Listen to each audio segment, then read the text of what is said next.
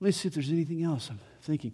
Thank you so much for your prayers last week. Some of you prayed for me when I was out in California. Some of you even remembered or tried to remember what time it was, although you kind of got mixed up on your times, you know, back and forth from Pacific to Eastern, but it all worked, and God heard all of those prayers.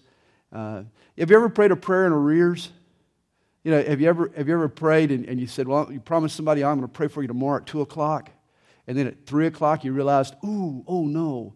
And, and so you just did one of those God's outside of time kind of things. And so you said, You know, Lord, I, I know you see the beginning from the end or the end from the beginning. And, uh, and so I'm just going to pray for him now. And I, I trust that you'll just be able to count that for uh, 2.30 rather than 3.30. So. Well, anyway, thank you so much for your prayers. The Lord blessed uh, my talk and used it, in, I think, in a good way. Well, tonight we're in Matthew chapter 24 as we continue working our way through, through the New Testament, through the book of Matthew. Somebody asked, Well, what are we going to do when we get done with Matthew? Well, we're going to go right back where we left off in the Old Testament, and we'll start the book of Job uh, when we get done here in Matthew. Uh, last week we left off in verse 44 of Matthew chapter 24, so tonight we'll pick it up in verse 45. But join me as we ask God's blessing.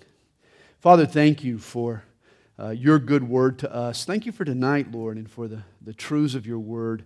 Lord, we thank you for our fathers today. And Lord, we, once again, those of us who are fathers, Lord, we desire to be the very best father that we can be. Lord, we love you with all our hearts. And we ask that you speak to us tonight in a um, encouraging way, Lord, always in a gentle way, because we know that uh, we, we fall short in so many areas. And yet, Lord, in a, in a constructive and in a helpful, uh, in a beneficial way, Lord, because we need to be nudged forward in this walk that we're on.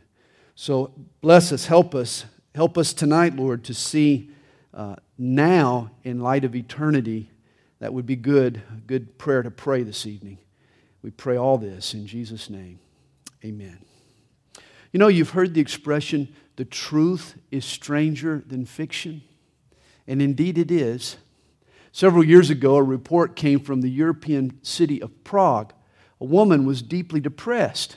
She had just discovered that her husband was involved in an adulterous relationship and was about to file for divorce. She sat in her fifth floor apartment contemplating on whether to kill herself, I mean, sorry, kill her husband when he came home or to kill herself. She decided on suicide and dove off of the balcony. Sad story up to this point, right? Well, amazingly, her husband happened to be walking by just as she was jumping off the apartment building balcony at that exact moment. Believe it or not, the distraught wife landed on top of her unfaithful husband. And as justice would have it, he died and she survived. Here's the point of the story always watch and be ready, for you never know when someone's going to drop in on you unannounced. Jesus promised that he would return to this earth. He's planning to drop in on planet Earth.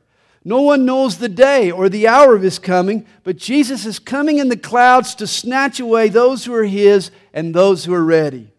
As we learned last time, the Bible teaches us two second comings of Jesus. You see, Scripture predicts that this age will close with a final seven year period of judgment. It's called the Great Tribulation. It ends when Jesus returns to the Mount of Olives fights the armies of the Antichrist, and sets up his kingdom on the earth. Prior to his return to earth, the earth is aware of Jesus' coming. As a matter of fact, a sign appears in the sky, the sign of the coming of the Son of Man. Humanity will brace for his return. The world will rally together. The wicked nations will come together to defend the world from the Christ to whom it belongs.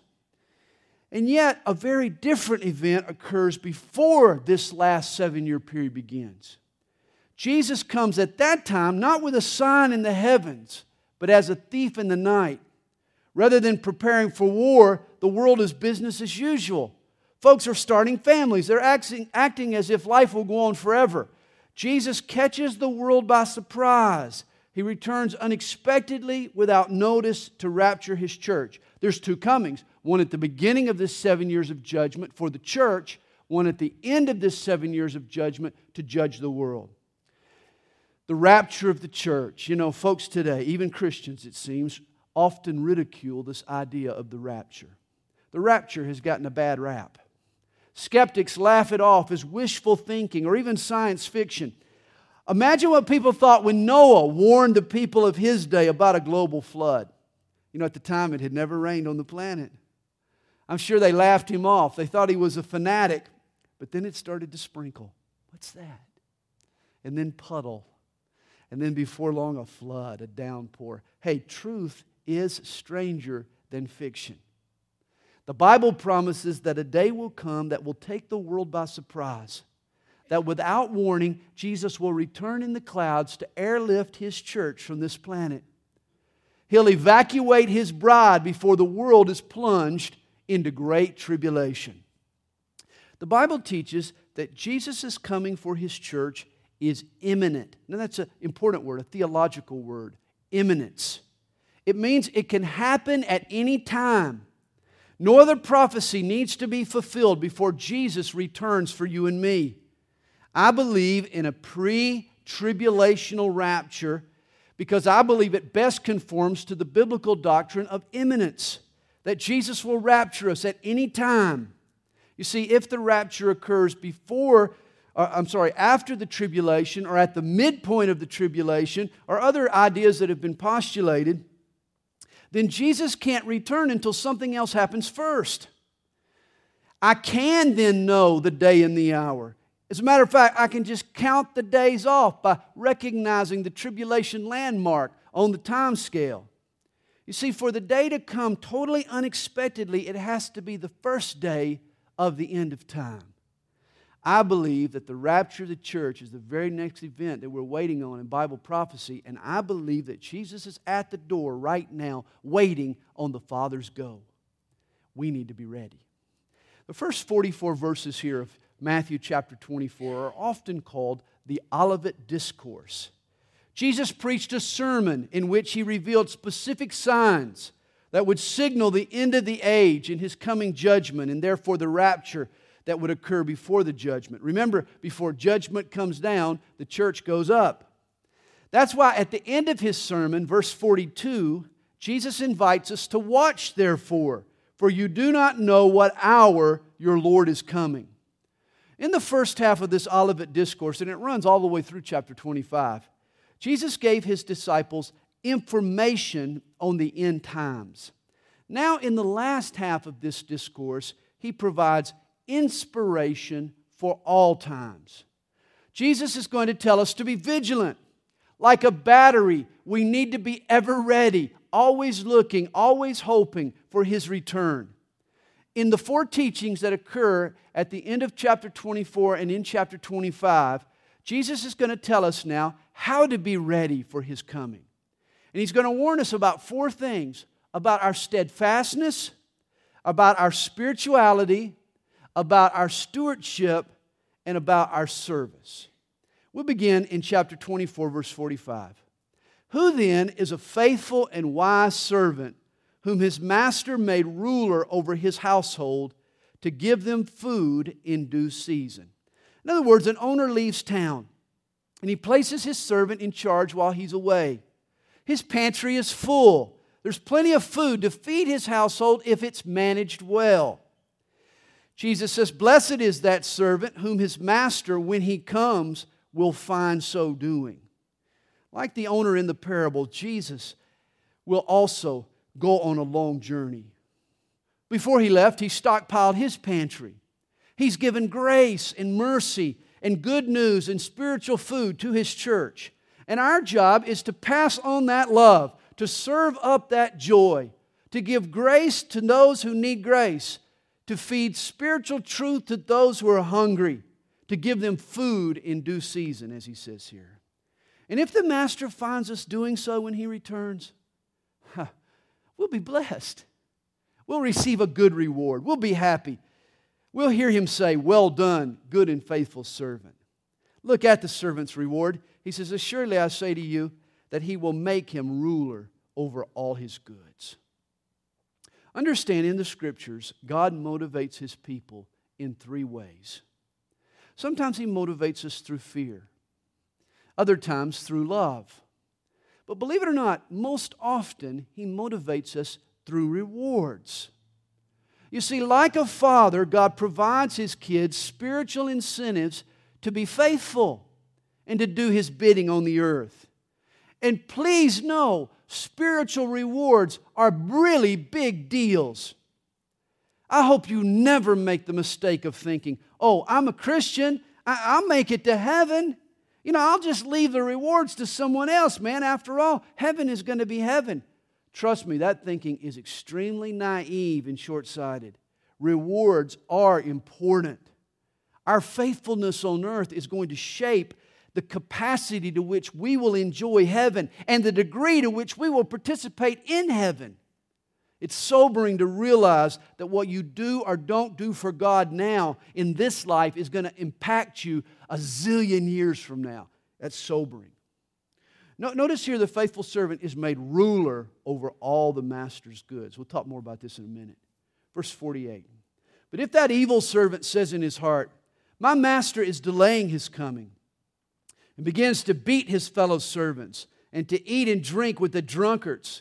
The master of that servant will come on a day when he is not looking for him, and at an hour that he is not aware of, and will cut him in two and appoint him his portion with the hypocrites, and there shall be weeping and gnashing of teeth. And, and you want to hear Jesus say, or you expect to hear Jesus say, that's not a threat, that's a promise. These are heavy words. The evil servant will live forever with weeping and gnashing of teeth. Throughout eternity, he'll experience a gnawing frustration, a nagging realization of what he didn't do, and the opportunities that he failed to take advantage of. In verse 48, this servant is called that evil servant.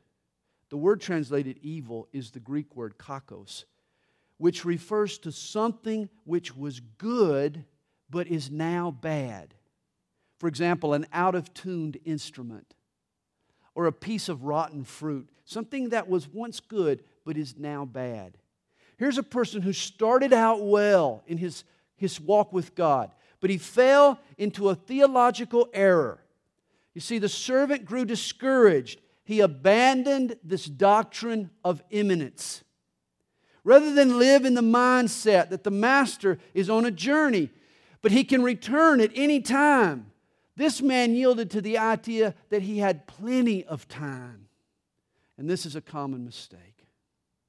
We become aware of the signs of the times. We get excited. Jesus is coming. It, it has to be in our day. But as the years roll by, as the decades pass, some of us, we've lost that fever pitch, that sense of urgency, and that wondrous expectation of the Lord's soon return. Some of you have given up hope. You know, I'll never forget before Zach was born, I was so pumped. We had had a few false alarms that made me assume that the baby would be early. The false starts only ramped up my enthusiasm. I mean, I was sitting on go every single night, the whole month before the due date. Before we would go to bed each night, I, would make sure that Kathy's bag was packed and it was sitting right by the door and that I had a pocket full of quarters because at the time that's how you made phone calls. You, know, you put a quarter into a machine. And I made sure every night that the car was full of gasoline. But here's what happened.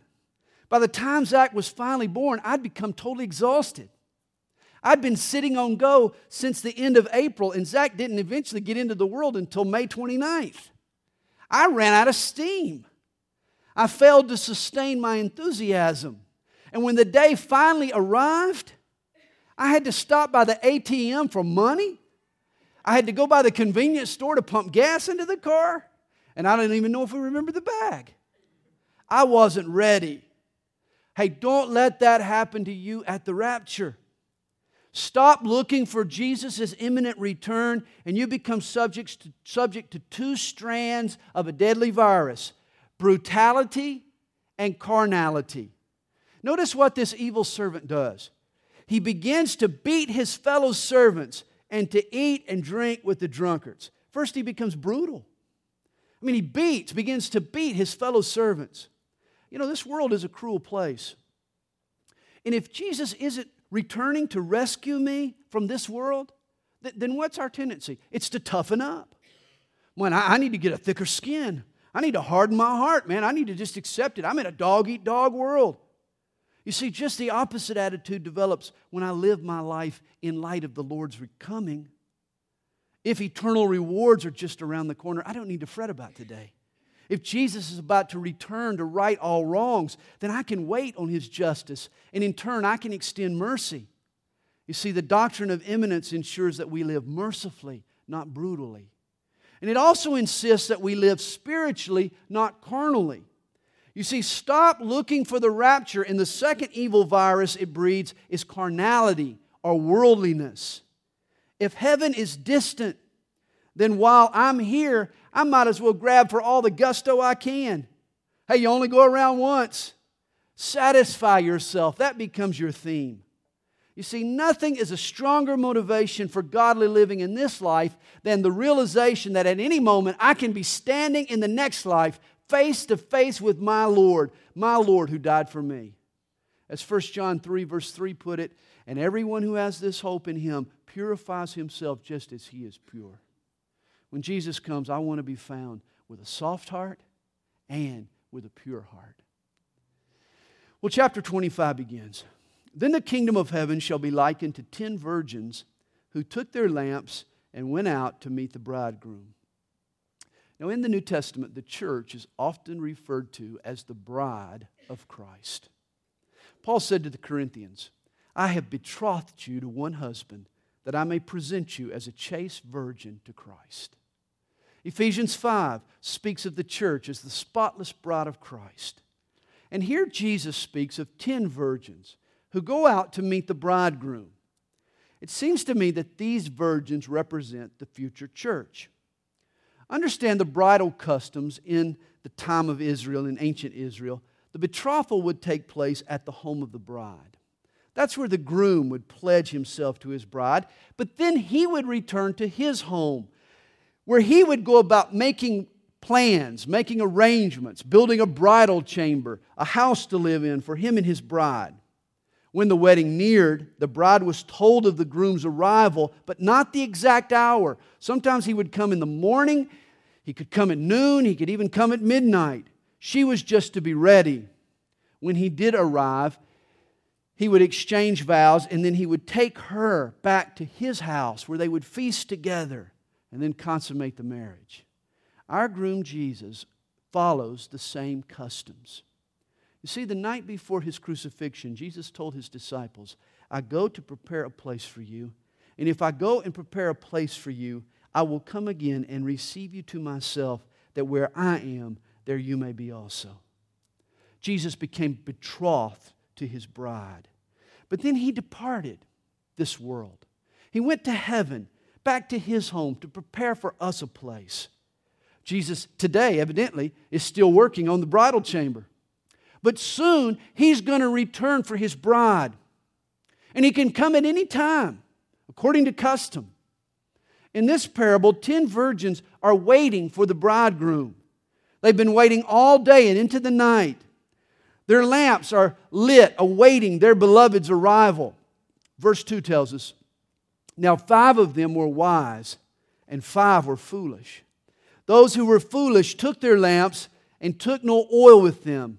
But the wise took oil in their vessels with their lamps. But while the bridegroom was delayed, they all slumbered and slept.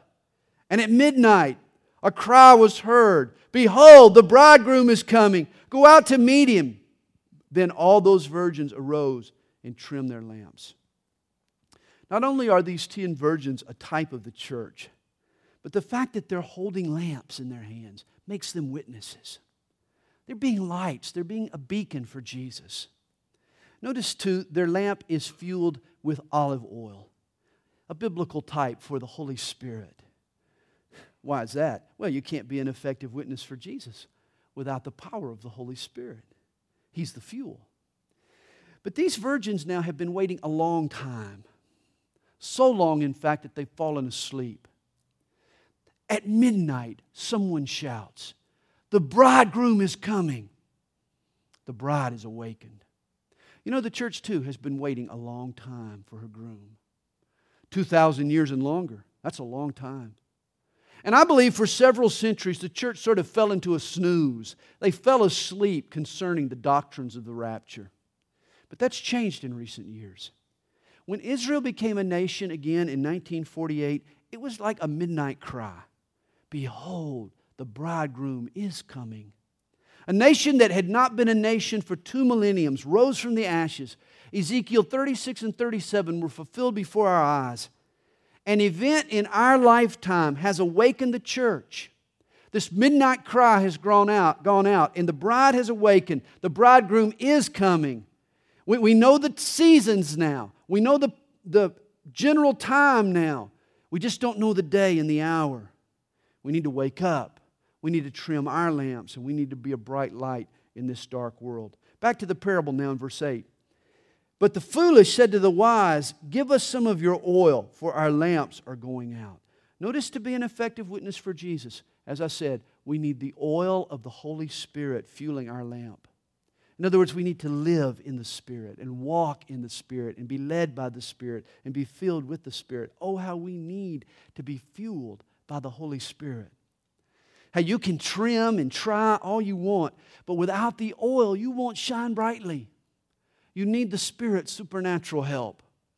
Now, the foolish virgins, they asked the wise for oil, but the wise answered, saying, No, lest there should not be enough for us and you, but go rather to those who sell and buy for yourselves. And notice this the power of the Holy Spirit is non transferable. You got to get it for yourself, you can't get it off someone else. You know, you can be around believers that are moving in the Spirit and yet still be unmoved personally. That happens all the time. To fill your lamp, you've got to go back to the source yourself. Jesus said that He alone could baptize with the Holy Spirit. He said, You remember, He said, John baptized you with water, but I will baptize you with the Holy Spirit and fire. Jesus is the baptizer of the Holy Spirit. And to get this power, to get this oil, you, you have to go back to the source. It doesn't just transfer from one person to the other.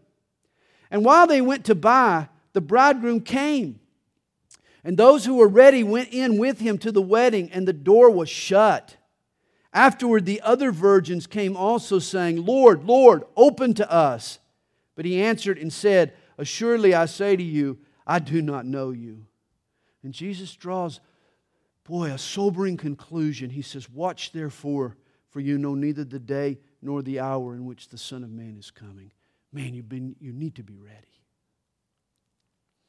You know, when Paul ra- writes of the rapture in 1 Thessalonians chapter 4, he concludes, Comfort one another with these words. And indeed, the rapture, when understood properly, is a very encouraging, comforting doctrine.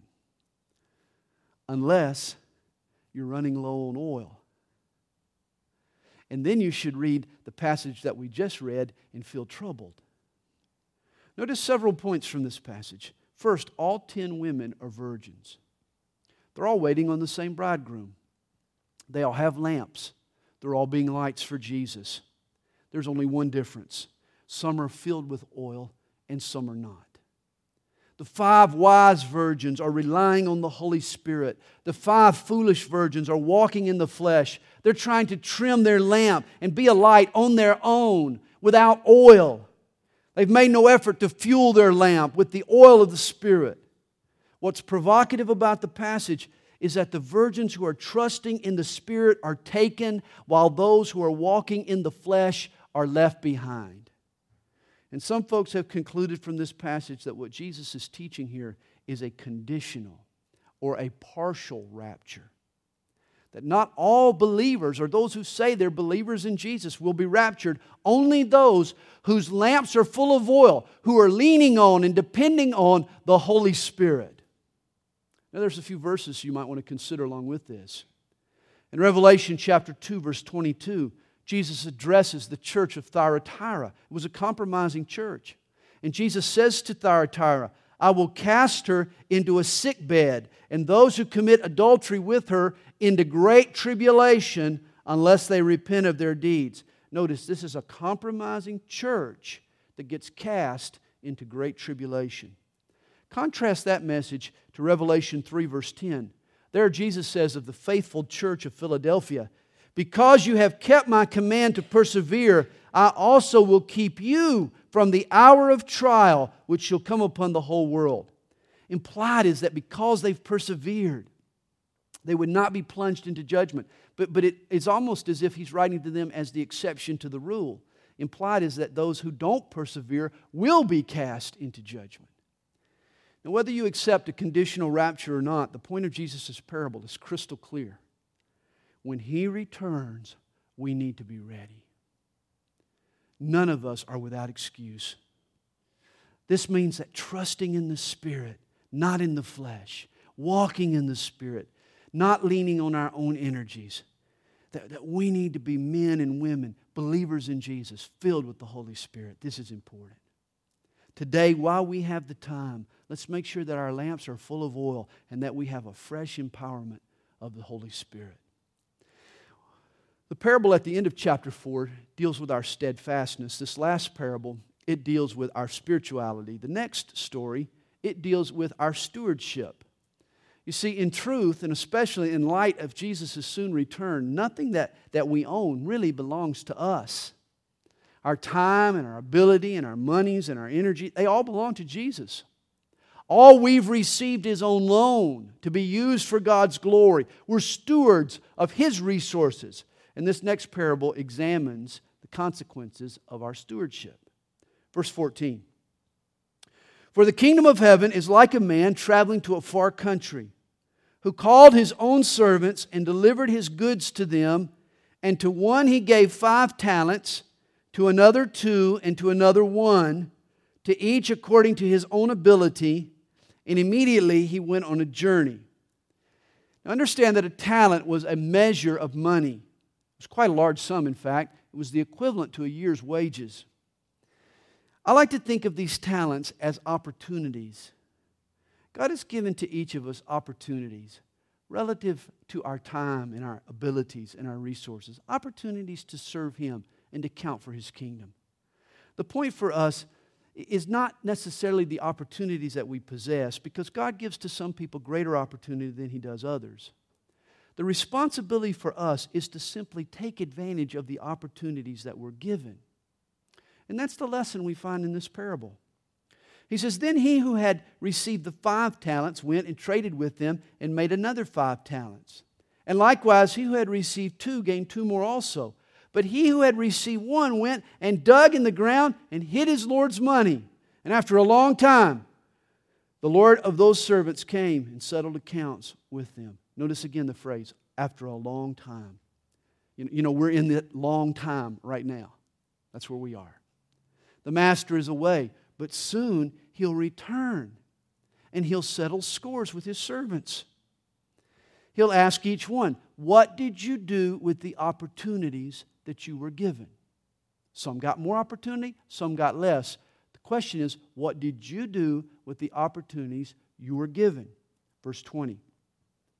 So he who had five talents came and brought five other talents, saying, Lord, you delivered to me five talents. Look, I have gained five more talents besides them.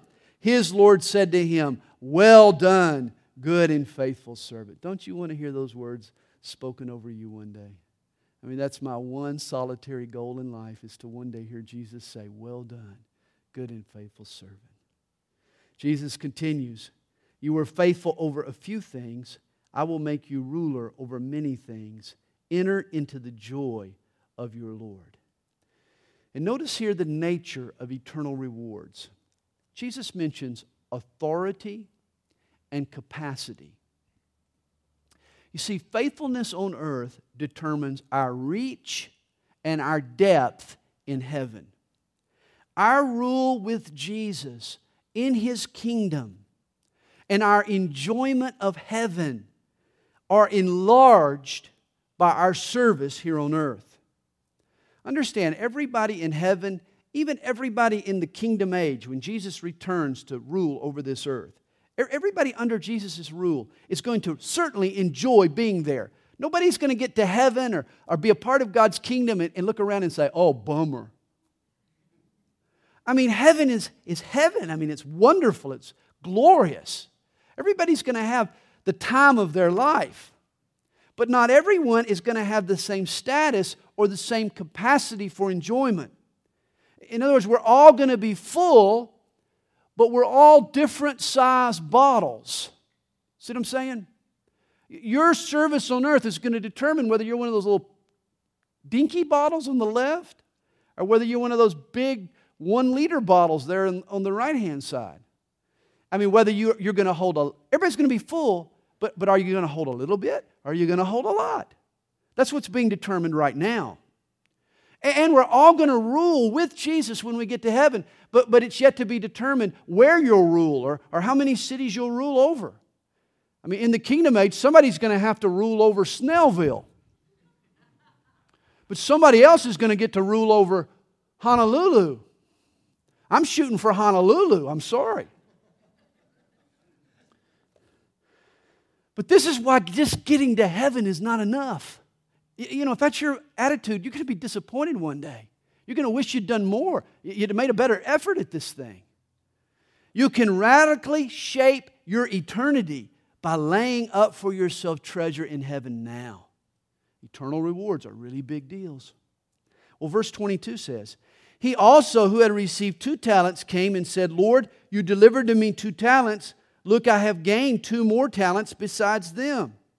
His Lord said to him, Well done, good and faithful servant. You have been faithful over a few things. I will make you ruler over many things.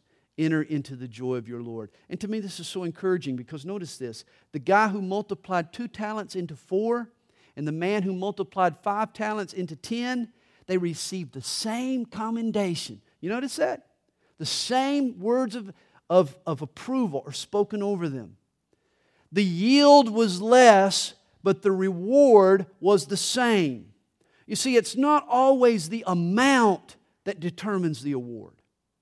I mean, mere numbers, nickels and noses, stuff that we like to count as a measure of a person or perhaps a pastor's faithfulness, is not always the indicator at least from God's perspective, of the effectiveness or success of that person's ministry. You know, here's the problem you never know what the initial investment was. You never know whether you say, oh, he only, he only brought back two talents, but you don't know that he started out with two talents. This guy over here, he brought back five, but you don't know he started out with five. You see, the opportunity, some of us have greater opportunity than others, but the question is, what did we do with the opportunities that we were given? And only God sees clearly the opportunities that were initially there in the equation. Well, verse 24 says, Then he who had received the one talent came and said, Lord, I knew you to be a hard man, reaping where you have not sown and gathering where you have not scattered seed. And I was afraid and went and hid your talent in the ground. Look, there you have what is yours. Notice this servant was afraid. That, that was the problem. His fault was his fear of failure. He was afraid of losing his one talent, and so he wasted his opportunities to multiply it. He buried it. I wonder how many of us have buried talents and wasted opportunities for the exact same reason. We never really tried because we were too afraid to fail. And notice who the servant tries to blame for his fear. he blames his own master. He says, Lord, I knew that you were a hard man. Oh, when it comes to Jesus, that's just not true. Our Lord is not stern with his servants. I mean, think back of Abraham and David and Peter. God bless these men, even though they botched things up at the time. Abraham failed to trust God and sired a child by Hagar. To this day, the Jews are still dealing with the child's animosity. And yet, God has kept his promises to Abraham. Our blunders don't thwart God's faithfulness. God is not a hard man. God is a generous and kind master. That's why we should be willing to take risks to step out and serve Him. One of my favorite quotes is attributed to Theodore Roosevelt. I like Teddy Roosevelt. He, he's one of my favorite characters in history. He, he was a little self absorbed. You know, they used to say about Teddy that, that, that he wished that he were the bride at every wedding and the corpse at every funeral. I mean, he was kind of into himself. But he, uh, I always thought that was funny. But, but anyway, he was a daring man, he was a courageous man. And I like this quote. He says, Far better it is to dare mighty things to win glorious triumphs, even though checkered by failure, than to take rank with those poor spirits who neither enjoy much nor suffer much because they live in the gray twilight that knows not victory or defeat. I don't want to live in the gray twilight. Better to try and fail than to never try at all. You know, I believe that God would rather have a servant who's motivated and activated and yet prone to mistakes than to have a servant who's lazy and lethargic. Yes, Peter sunk beneath the waves, but at least he got out of the boat. Better to be a bit crazy but late rather than lazy. The worst move that you can make is no move at all. Be afraid to fail, bury your talent, and you'll lose the opportunity you were given. You know, it's interesting the scenario that Jesus doesn't parabolize in this story is the man who has a couple of talents, he invests them, and then he loses them. That's not the, that doesn't even get into the parable. Why? Because I don't think that ever happens. When you invest in the kingdom of God, you never lose. God always sees to it that your talent is rewarded and invested and multiplied in some way. It's impossible to use your talent for Jesus and it be wasted. Well, for the man who buried his talent, we're told, but his Lord answered and said to him, You wicked and lazy servant, you knew that I reap where I have not sown and gather where I have not scattered seed. So you ought to have deposited my money with the bankers, and at my coming I would have received back my own with interest. Here's the deal the only way to lose God's blessing is to fail to use God's blessing. Hoard it, and then you'll lose it. But invest it, use it wisely, and more will return to you. You can't go wrong when you step out in faith and take a risk and serve the Lord. You might make some mistakes. You could possibly lose a little money, maybe suffer a little embarrassment along the way, but the lessons learned will far outweigh the effort lost. One day, Jonathan and his armor bearer, they were on patrol. As a matter of fact, Jonathan woke up that day. I mean, he was just doing guard duty. He had no intention whatsoever of confronting the enemy. Combat was the last thing on his mind. And yet, as he and his armor bearer were out on patrol, he saw an opportunity. And he turned and he said to his servant, he said, Look, let's go over there to the garrison of these uncircumcised, for it may be that the Lord will work for us. For nothing restrains the Lord from saving by many or by few. In other words, hey, here's a chance, here's an opportunity. Let's go and let's just see what God might do. And God blessed Jonathan's daring faith. Two Israelites killed 20 Philistines. God rewards aggressive, opportunistic faith. God rewards faith and vision and initiative.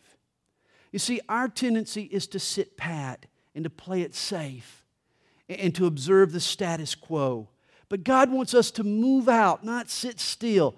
God wants you and I to be spiritual entrepreneurs, to take the blessings He's given us and use them back for His kingdom, to take risk for Jesus' sake, to not just enjoy the kingdom, but to seek to expand it. But of the man who buries his talent, the Lord says, therefore, take the talent from him and give it to him who has ten talents. And here's the principle for to everyone who has, more will be given, and he will have abundance. But from him who does not have, even what he has will be taken away. You know, when it comes to faith, the rich get richer and the poor get poorer. It's true. Faith feeds more faith. He says, And cast the unprofitable servant into the outer darkness. There will be weeping and gnashing of teeth. You know, the Pharisees were a group of people proud of the fact that they'd done nothing wrong.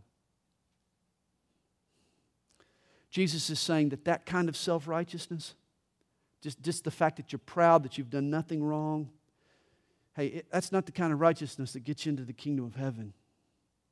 It's no big deal that you're proud that you've done nothing wrong. Sadly, there are churches full of folks tonight that, that are full of people just like that, that are sitting back proud that they've done nothing wrong, but they've been paralyzed by fear and they've done nothing right either. Jesus is saying that a true believer will be empowered by faith, not paralyzed by fear. A Christian's goal is not just to avoid evil and skate through the world, you know, in a nice way. No, a Christian's job is to go out and do good, to make a difference for the kingdom's sake. Don't be content to just be part of God's kingdom. Be on the lookout for ways to advance God's kingdom. This is what Jesus is saying to us. Notice in verse 31, Jesus begins the last teaching here in his Olivet Discourse. When the Son of Man comes in his glory, and all the holy angels with him, then he will sit on the throne of his glory. All the nations will be gathered before him, and he will separate them one from another, as a shepherd divides his sheep from the goats. And he will set the sheep on his right hand, but the goats on the left. Now, these verses are actually a compilation of numerous Old Testament references. Let me give you a few. Zechariah 14, verse 4 tells us that at Jesus' second coming, that he will set his foot down on the Mount of Olives. Ironically, the very same place he's giving this teaching. Remember, this is the Olivet Discourse. It's being taught to the disciples on the Mount of Olives. Zechariah tells us that when Jesus' foot hits the earth, the mountain, the Mount of Olives, will split in two, and it'll form a valley leading up to the temple. Joel 3, verse 14, gives this valley a name. He calls it the Valley of Decision. And Joel says that all the nations will be gathered there for judgment. Here, Jesus describes this judgment. Notice verse 32 all the nations will be gathered before him. At the time, in the valley of decision or the valley of Jehoshaphat, Jesus is going to separate the righteous from the unrighteous the sheep from the goats. Now, recall Matthew chapter 13. There, Jesus told an interesting parable. He called it the parable of the tares and the wheat. When the tares, or the weeds, grew up alongside the wheat, the servants wanted to pull the tares, but the owner of the field told them to wait until the harvest. If you pulled them up too soon, you could pull up some of the wheat along with the weeds. Jesus was teaching that in this present age, the wicked and the righteous will exist side by side. That they will sort of live, you know, stalk by stalk. It's only at the end of the age that the separation will occur, that the judgment will take place. Only when Jesus returns, the righteous or the wheat will enter heaven, and the tares or the wicked will be thrown into hell. Now, the separation of the wheat and the tares, it occurs in two phases. In one sense, Jesus will separate the righteous from the wicked at the rapture of the church before the first, the final seven year period of Great Tribulation begins. But the book of Revelation tells us that the gospel will be preached and that people will be saved during the Great Tribulation. So another separation will occur at the end of those seven years. And that's the one we're talking about now. At his second coming, in the valley of Jehoshaphat or in the valley of decision, another separation is going to take place. The sheep will be separated from the goats, the righteous from the wicked. And this is what Jesus is describing here in Matthew chapter 25. Then the king will say to those on his right hand, Come, you blessed of my Father, inherit the kingdom prepared for you from the foundation of the world. For I was hungry, and you gave me food. I was thirsty, and you gave me drink. I was a stranger, and you took me in. I was naked, and you clothed me. I was sick, and you visited me. I was in prison, and you came to me. Then the righteous will answer him, saying, Lord, when did we see you hungry and feed you, or thirsty and give you drink? When did we see you a stranger and take you in, or naked and clothe you? Or when did we see you sick or in prison and come to you? Lord Jesus, where did we ever see you in prison stripes? I mean, they're kind of puzzled. And the king will answer and say to them, Assuredly I say to you, inasmuch as you did it to one of the least of these my brethren, you did it to me. Now, here's a passage with both a prophetic application and a personal application. Prophetically, Jesus is fulfilling the ancient promise that God made to Abraham. Remember now, Jesus was a Jew. In fact, the bulk of this Olivet discourse is addressed to who? To Jewish people. You know, he told him, he said, Remember that your flight not be on the Sabbath. I mean, who gets concerned about traveling on the Sabbath? Only Jews. So, I mean, this, this whole discourse now is, is targeted primarily toward the Jews. When Jesus talks about the least of these, my brethren, Jesus was Jewish, therefore his brethren were the Jewish people. Remember in Genesis 12, verse 2, God had told Abraham, I will make you a great nation, and I will bless those who bless you, and I will curse those who curse you. And in you all the families of the earth shall be blessed. Way back in Abraham's day, on the threshold of world history, God stated that He would judge the nations on how they treated Abraham's family, the nation Israel. Be kind to Israel, and God will bless the nations. Those who do, be hostile toward Israel, and God will curse those who make themselves Israel's enemies. Now, during the Great Tribulation, the Antichrist is going to wage war against the Jewish people. He is going to launch another Holocaust that will make Hitler's look tame. Jews will be starved, they'll be stripped, they'll be jailed, their property will be confiscated, they'll be left homeless. This passage is saying to those nations who reach out in compassion to the Jewish people, the brethren of Jesus, you know, that as you've done it unto the least of these, Jesus is saying, you've done it unto me. Be kind to the Jewish people. You're being kind to Jesus in that sense, and they will be blessed. They'll be the sheep, they'll be the good guys.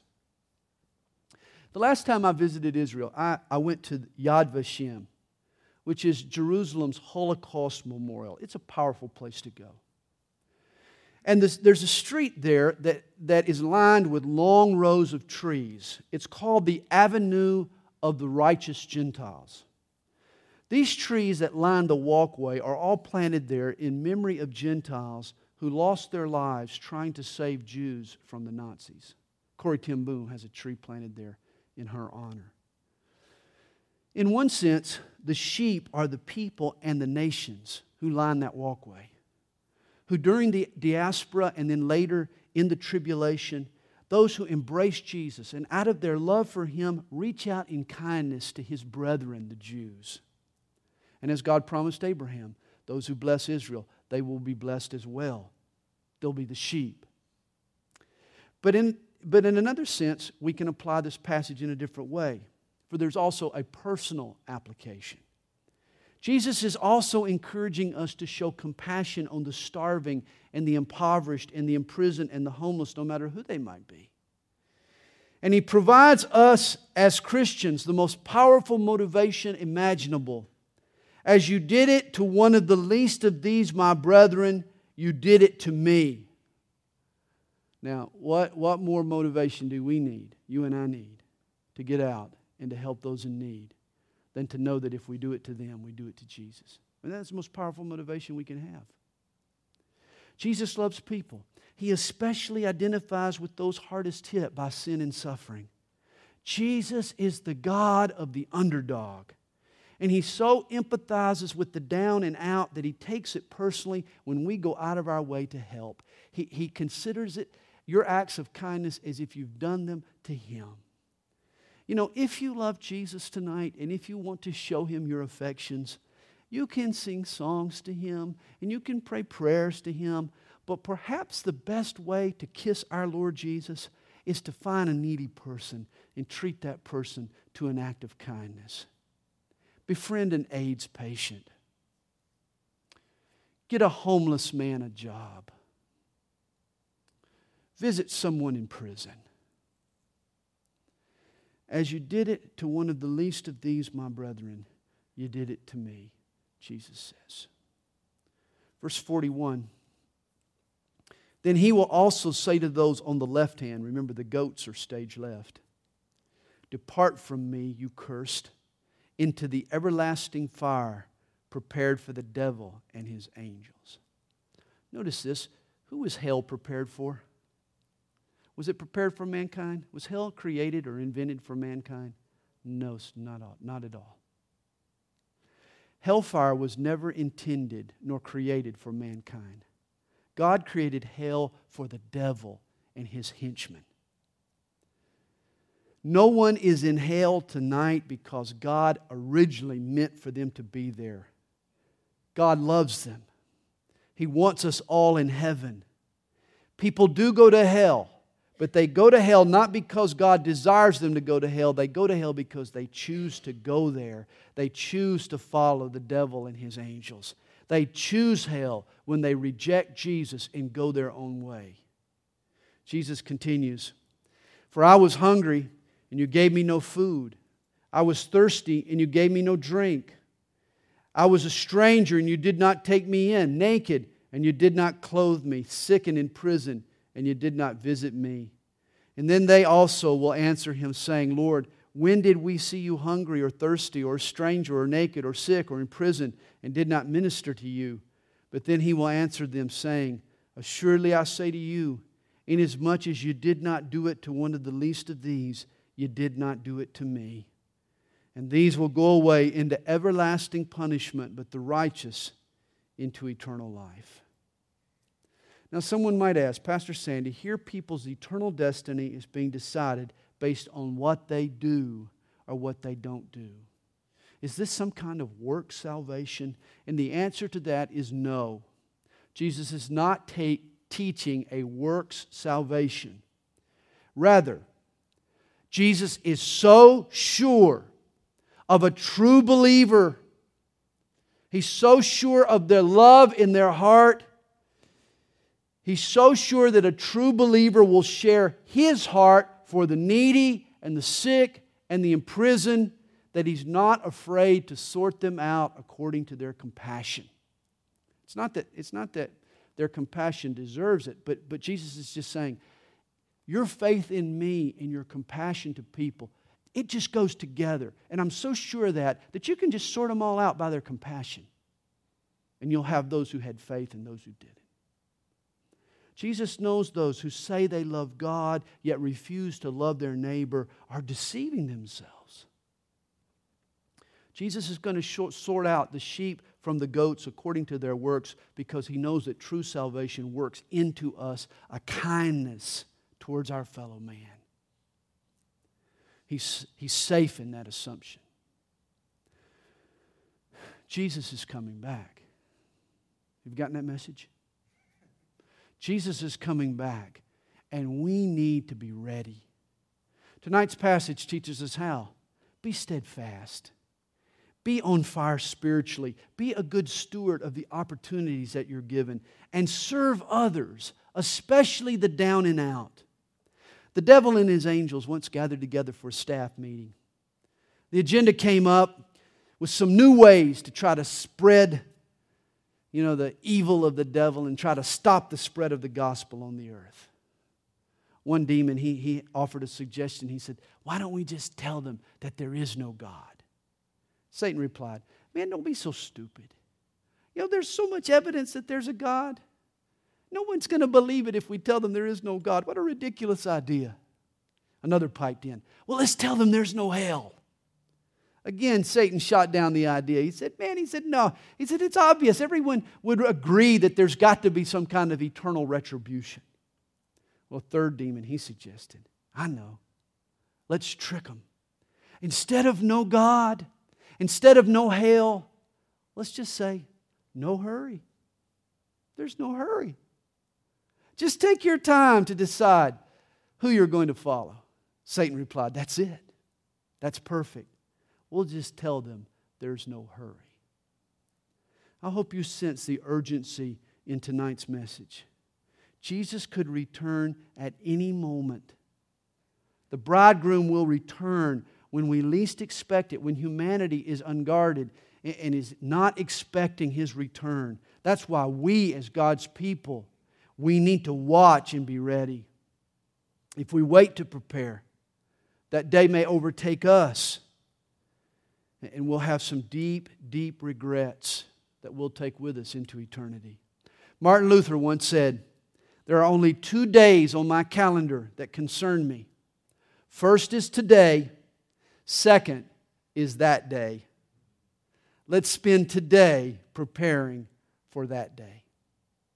Father, we thank you tonight for your word and for these wonderful chapters of Scripture.